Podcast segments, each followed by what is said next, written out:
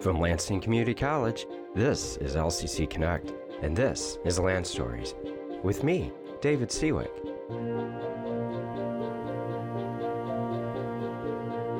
Each episode explores a different topic, such as the people, business, neighborhoods, communities, buildings, and other phenomena that make up the history of our college and our region. We tell stories, and in doing so, we connect the past to the present. In this episode of Land Stories, we have quite the story to tell. It is ostensibly a story of business tycoon and then Vice President George Herbert Walker Bush coming to Michigan in June of 1986. However, the visit itself was very much overshadowed by the backstory behind the visit, in particular, one of the people, actually the person, that George Herbert Walker Bush came to Lansing to see. A very well known local businessman by the name of John P. McGoff. So, on this episode of Land Stories, we are going to talk about the June 1986 visit to Lansing and why it was so controversial when George Herbert Walker Bush came to Lansing, and some of the fallout of that visit, as well as some of the background behind why there were a couple dozen protesters that showed up at the airport to greet then Vice President Bush. John P. McGoff, the Panax Corporation, and a vice president on this episode of Land Stories. So, the story actually does begin uh, way before the day of Monday, June 16th, 1986. But we will talk about that Monday here uh, for a few moments before we get into the background story. Monday, June 16th, 1986 is Dateline, and the location is Lansing, Michigan. And if we open up a copy of a newspaper on that day, we would have read a headline that Vice President George Herbert Walker Bush came to Lansing, Michigan to meet with local businessman John McGoff. And as it turns out, protesters met Bush and the entourage the vice president brought with him at the airport. The reason why protesters did that is because Vice President Bush at the time came to Lansing to meet with the person who started the Panax Corporation. That would be John P. McGoff. And McGoff, by the time 1986 rolls around, has become a prominent member of the Republican Party. And he is one of the donors that the Republicans can rely on to fund campaigns. So in 1986, it's an election year. U.S. House of Representatives, every two years, all U.S. House seats go up for uh, reelection. And in this case, Bob Carr his U.S. House of Representatives seat was the uh, seat being contested. And Jim Dunn was a Republican from Wayne County who happened to be the candidate the Republicans chose to contest that election. Bob Carr, at that point, had been the incumbent Democrat and had held the seat for several terms. Now, Dunn was well known in the Republican Party, having been a property developer in the Detroit area for many years, he made a name for himself in the Michigan business community and had actually entered politics way before the 1986 election. He unseated Bob Carr in 1980 when that seat was up for reelection. And so uh, had served one term in the U.S. House of Representatives from the 1981 through 1982 term. And then did not get reelected, and indeed the voters returned Bob Carr to the uh, House of Representatives. And the White House comes back into the picture here because the reason why Vice President Bush, as I said a moment ago, came to Lansing in 1986 was to raise money for the Jim Dunn campaign. So, this then gets us to the point where uh, Vice President George Herbert Walker Bush has come to Lansing. And that uh, visit, as most vice presidential visits into an area like this, uh, where they're going to come to the area via airplane, begin, and that would be with the then vice president flying to the Lansing Capitol Airport, and plane lands. There are protesters that greet him there. Uh, maybe greeting isn't the right word, but I don't know about you, but me, oftentimes when I read through newspaper articles or what have you, stories online, that talk about protesters, oftentimes the author of the story uses the word greet, which I always thought was, you know, kind of a little bit strange, but nonetheless they do. And so, in the uh, research that I conducted to compose this episode, the word greeting uh, was used frequently in the newspaper articles that I was able to find that discussed this visit. And in fact, researching the uh, story here turns out to be a really uh, interesting and important story within itself. And part of the reason for that is because in researching for this episode, I really did come right to that point where history ends and journalism begins. And there is actually a point where history ends and journalism begins. And I must absolutely give full credit to a professor I had as an undergraduate at Central Michigan University years ago, Dr. Mitchell Hall, for introducing into my young, impressionable mind this idea that historians and journalists kind of try to do the same thing with one super huge difference. And that super huge difference, not an academic term, but still one we can use, is really all about time. It's all about when the events or the people or the phenomena or the buildings that the historian or the journalist is writing about took place or were prominent or were pertinent to the story that a said historian or journalist is trying to uncover. And in the case of the story that I was trying to uncover here uh, with this episode of Land Stories, I ended up very much relying on the sources that I was able to locate through old newspapers, as well as an absolute incredible source that I found. I'm going to talk about here momentarily. But the reason why I mention this now is because the sources that I consulted were very much mostly newspapers, produced by journalists, of course, at the time. And when historians research topics, they really are used to working on subject matter that happened quite some time ago. And newspapers, of course, are a really obvious source to look for anything that would have received a fair amount of public uh, mention. And so it's not at all surprising, therefore, that when I started to inquire about John McGoff and the Panax Corporation and how they ended up being involved in this vice presidential visit to the state of Michigan, to the Lansing area specifically, now, it's no surprise that newspapers were the first thing that popped in my mind of places to look. But then that brought right back into my mind this very idea that I was researching something that I was going to be relying heavily on the work of journalists to uncover, but at the same time, topics that are involving people that are, well, still alive, still around. And that is really a very important distinguishing factor, I think, between where journalism ends, or where history ends and journalism begins, if we wanted to go chronologically in our consideration of the subject, because historians are, I think, a little bit more comfortable, at least speaking personally, in writing about people that aren't alive anymore. Whereas journalists, they oftentimes write about people that are still alive. And the very nature of human existence and time and the passage of time means that when a historian approaches a subject that happened uh, 30 or 40 years ago, roughly that 30-ish, 40-ish year ago time frame, which is when this event happened, actually 38 years ago, we historians are not only existing in the domain of writing about people that aren't around anymore we are in the domain of writing about people that are still around, or at least in the case of a subject matter such as this, discussing, writing about a subject that involves events, people, phenomenon that aren't completely gone to people that are still alive. And so we need to be respectful of that. And it is something that I have very much kept in mind in researching this topic here now, there's one more thing I need to mention as we are getting into this more deeply here, and it's also related to the theme that I just spent a few moments contemplating. And that is, this episode discusses some topics that are, well, they're a little bit difficult for us because it involves violence perpetrated against people who are protesting. And so, a little bit of a warning to you listening right now, then about five minutes from now, um, this episode is going to discuss a very difficult topic, and it is a uh, protest that involved children being assaulted by the police. So, warning to you, that comes up in about five minutes.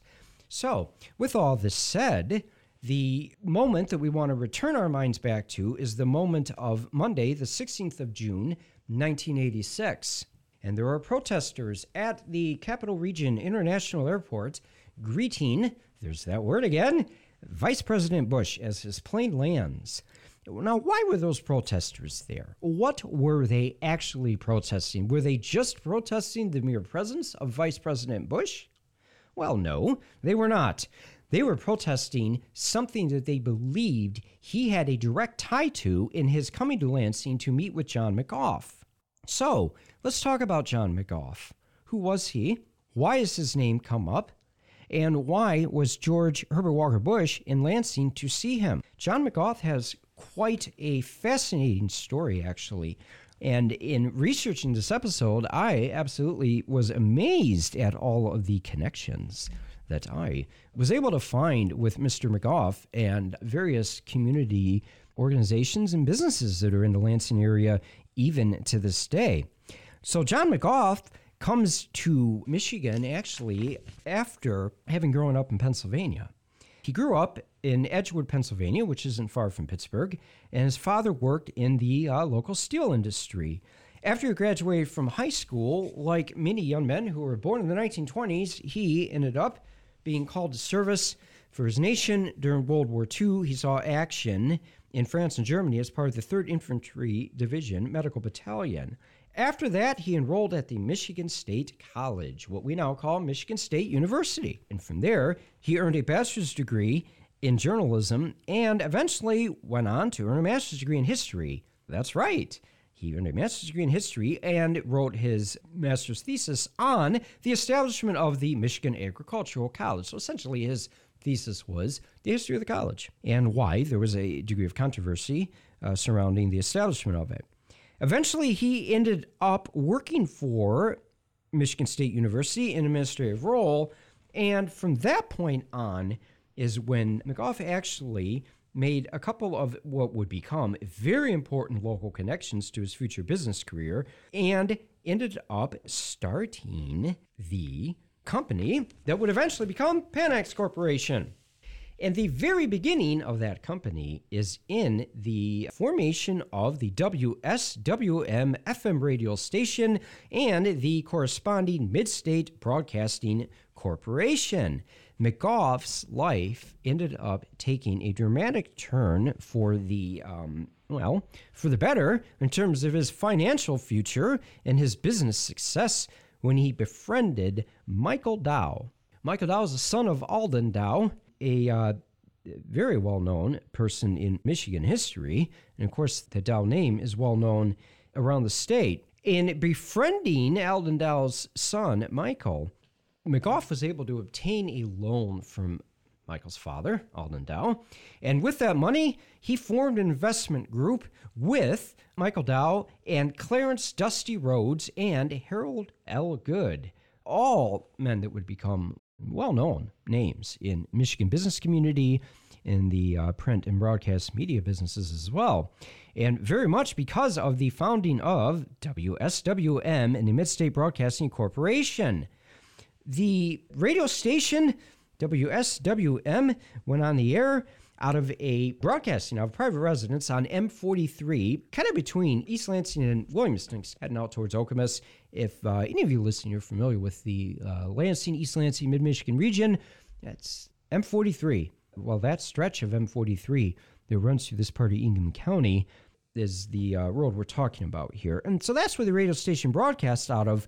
And McGoff formed the company with his initial investors and then went on to hire a staff to run the radio station and its broadcasting company. And there is a Lansing Community College connection into here in that the gentleman that McGoff named to head the company be the station vice president involved in day-to-day operations, a gentleman by the name of James Anderton, who later, uh, in the late 80s, early 90s, went on to serve briefly as the third president of Lansing Community College. So many years into the future, our story right now is taking place in the 1950s. So it was several decades into the future, but eventually that would happen. So getting back to the formation of WSWM and the Midstate Broadcasting Corporation, this was McGoff's really is the beginning of a business career that would eventually see McGoff forming the Panax Corporation. And Panax itself was a uh, media conglomerate, really, is what it was. Panax owned radio stations, it owned TV stations, and it owned newspapers. And in fact, McGoff expanded Panax itself into the publishing business more broadly speaking. And in that capacity, ended up acquiring many newspapers around the country, including several in Michigan that include the Daily Press in Escanaba, the uh, Mining Journal of Marquette, and the Daily News in Iron Mountain.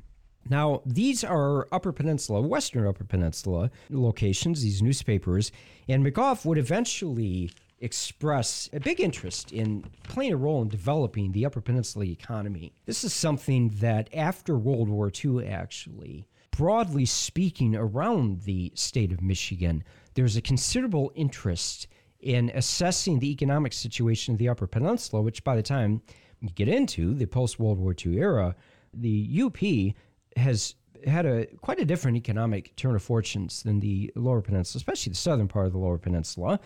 The western part of the UP relied very heavily on mining as its, its economic base throughout the late 1800s and really the first half of the 1900s. And World War II represented a real peak in the mining sector in the western UP. After the war ended, copper mining industry, which already had been on the decline, declined even further. A lot of changes in the iron ore industry, and the long short of it is the Western Upper Peninsula economy took a rather dramatic turn for the worse when uh, those changes in the mining sector uh, lessened the uh, economic impact that that sector had on that part of the state's economy. So after World War II, there's a considerable amount of interest amongst the state's business leaders, its business community, amongst the state's politicians to try to develop the Upper Peninsula economy into something beyond mining. That would be quite the discussion for another episode of Land Stories as to the extent of those economic development efforts and the short and long term significance of them. But for now, the reason why I mention it is because McGoff never lost his interest in this aspect of the Upper Peninsula in developing economically and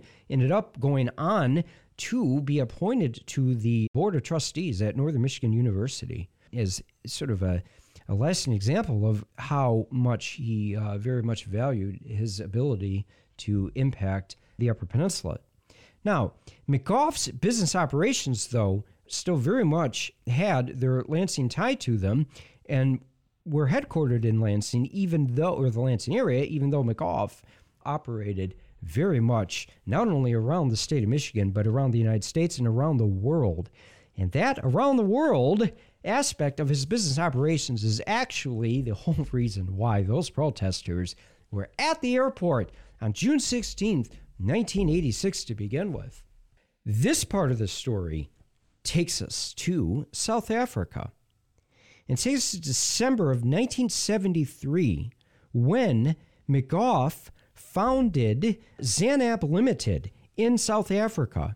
McGoff founded this company. Actually, it was an arm of the Panax Corporation, more broadly speaking.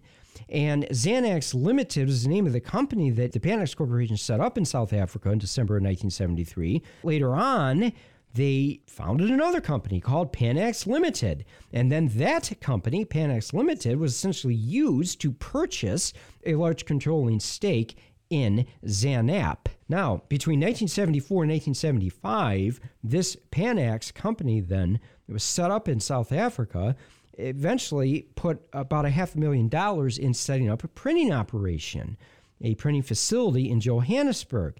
The South African government was heavily involved in this because they underwrote the business transactions. In other words, they provided some of the finance capital that allowed the Xanap company to set up and operate in South Africa to begin with. So the business ties that McGoff had in South Africa really could not be separated from the South African government. This is where McGoff is going to eventually run into a whole slew of trouble. And there is, it must be pointed out, there is still a considerable degree of uncertainty over the extent at which McGoff did actually face legal troubles or legal challenges based on his operations in South Africa. Now, what we do know is between 1974 and 1975, as I mentioned a moment ago, Panax Corporation invested several hundred thousand dollars, or the equivalent of several hundred thousand dollars in South African currency at the time, building a printing facility in Johannesburg. Over the next several years, the Panax company would expand its operations throughout South Africa. And in fact, McGoff used support from the Michigan Chamber of Commerce to promote his business interests in South Africa and other business interests. Now, there's a couple of things to keep in mind here with regards to doing business in South Africa and why in the 1970s this may have been a country that uh, had interest in American and other investors in expanding their business operations into new markets. South Africa was seen as one of the uh, most important developing markets in Africa. And in the early and middle 1970s, South Africa itself was on the brink of what would eventually become a major political and cultural change, a outright revolution really in the country, with the dismantling of the apartheid regime. Apartheid, the word apartheid, is a word that has its roots in Afrikaans, which is a language that developed in South Africa out of the colonization of the region by the British and the Dutch in the 1800s and 1900s. By the time you get to the middle 1970s, South Africa has existed for about 30 years, essentially a one party state. It was governed by a party known as the National Party. And they were a white government, so a government of the white ruling minority in South Africa. The population in South Africa in the mid 1970s was about 15% white, about 85% black, yet it was virtually impossible for blacks to hold any political power and had very little economic power in South Africa as well. The entire uh, National Party governing structure was based on instituting a rigid system of segregation to keep its white minority government in power. Now, on the morning of the 16th of June in 1976, massive student protests broke out across uh, Soweto in South Africa, which is an industrial city in the country. The protests were student protests, and it was mostly K 12 age students. So we're talking about kids. We're not talking about college students, young adults, although what happened to these kids in Soweto on the 16th and 17th of June in 1976 certainly wouldn't have been anything good if it had happened to adults, but it must be pointed out that it didn't. It happened to children. And thousands of children took to the streets to protest the attempt by the white government to institute mandatory speaking of Afrikaans in schools where previously uh, the children had not been instructed in what was seen as a, a colonial language imposed upon the population. And so the students, kids, went out to protest this in mass, and the police opened fire on them, including killing some of them and some of the most horrific images that ever emerged out of the apartheid regime in South Africa actually came from the Soweto uprising, as it was called, including an absolutely horrific image of a 12 year old boy's body being carried by a man with his sister running aside after having been gunned down and killed by the police. So, absolutely horrific, horrific events that occurred there. Now, the Soweto uprising happened on June 16th, and it happens to be that in June 16th of 1986, so the Soweto uprising happened on June 16th, 1976, exactly 10 years to the day of this horrible event that happens and makes national and international news and actually is an event that brings really the the whole situation in South Africa with a horribly repressive regime of the National Party and apartheid out into the public. And internationally, the world becomes aware in a way that it had not been before what was going on in South Africa. So when we get to Lansing, Michigan on June 16th, 1986, What we have actually arrived at is the 10 year anniversary of the Soweto Uprising. Therefore, the protesters that met then Vice President George Herbert Walker Bush at the Capital Region Airport that morning were there because it was the 10th anniversary of the Soweto Uprising. And those protesters knew that George Herbert Walker Bush was in town to go to a luncheon that McGoff hosted at his private residence to raise money for the Republican Party, in particular that campaign for Jim Dunn against Bob Carr. And sadly, uh, we're out of time for this episode of Land Stories, so we are going to have to pick this story up and carry it on on another episode of Land Stories. You've been listening to Land Stories with me, David Siwik. For more information on this program and to stream past episodes, visit lccconnect.org. LCC Connect is the official home of the voices, vibes, and vision of Lansing Community College, offering hours of original and exciting programming. Hosted by faculty, staff, and community members, LCC Connect explores our college's work in the community, important topics in higher education, and our vision for the future. Catch the vibe on 89.7 FM or online at lccconnect.org. Until next time, remember, keep telling good stories.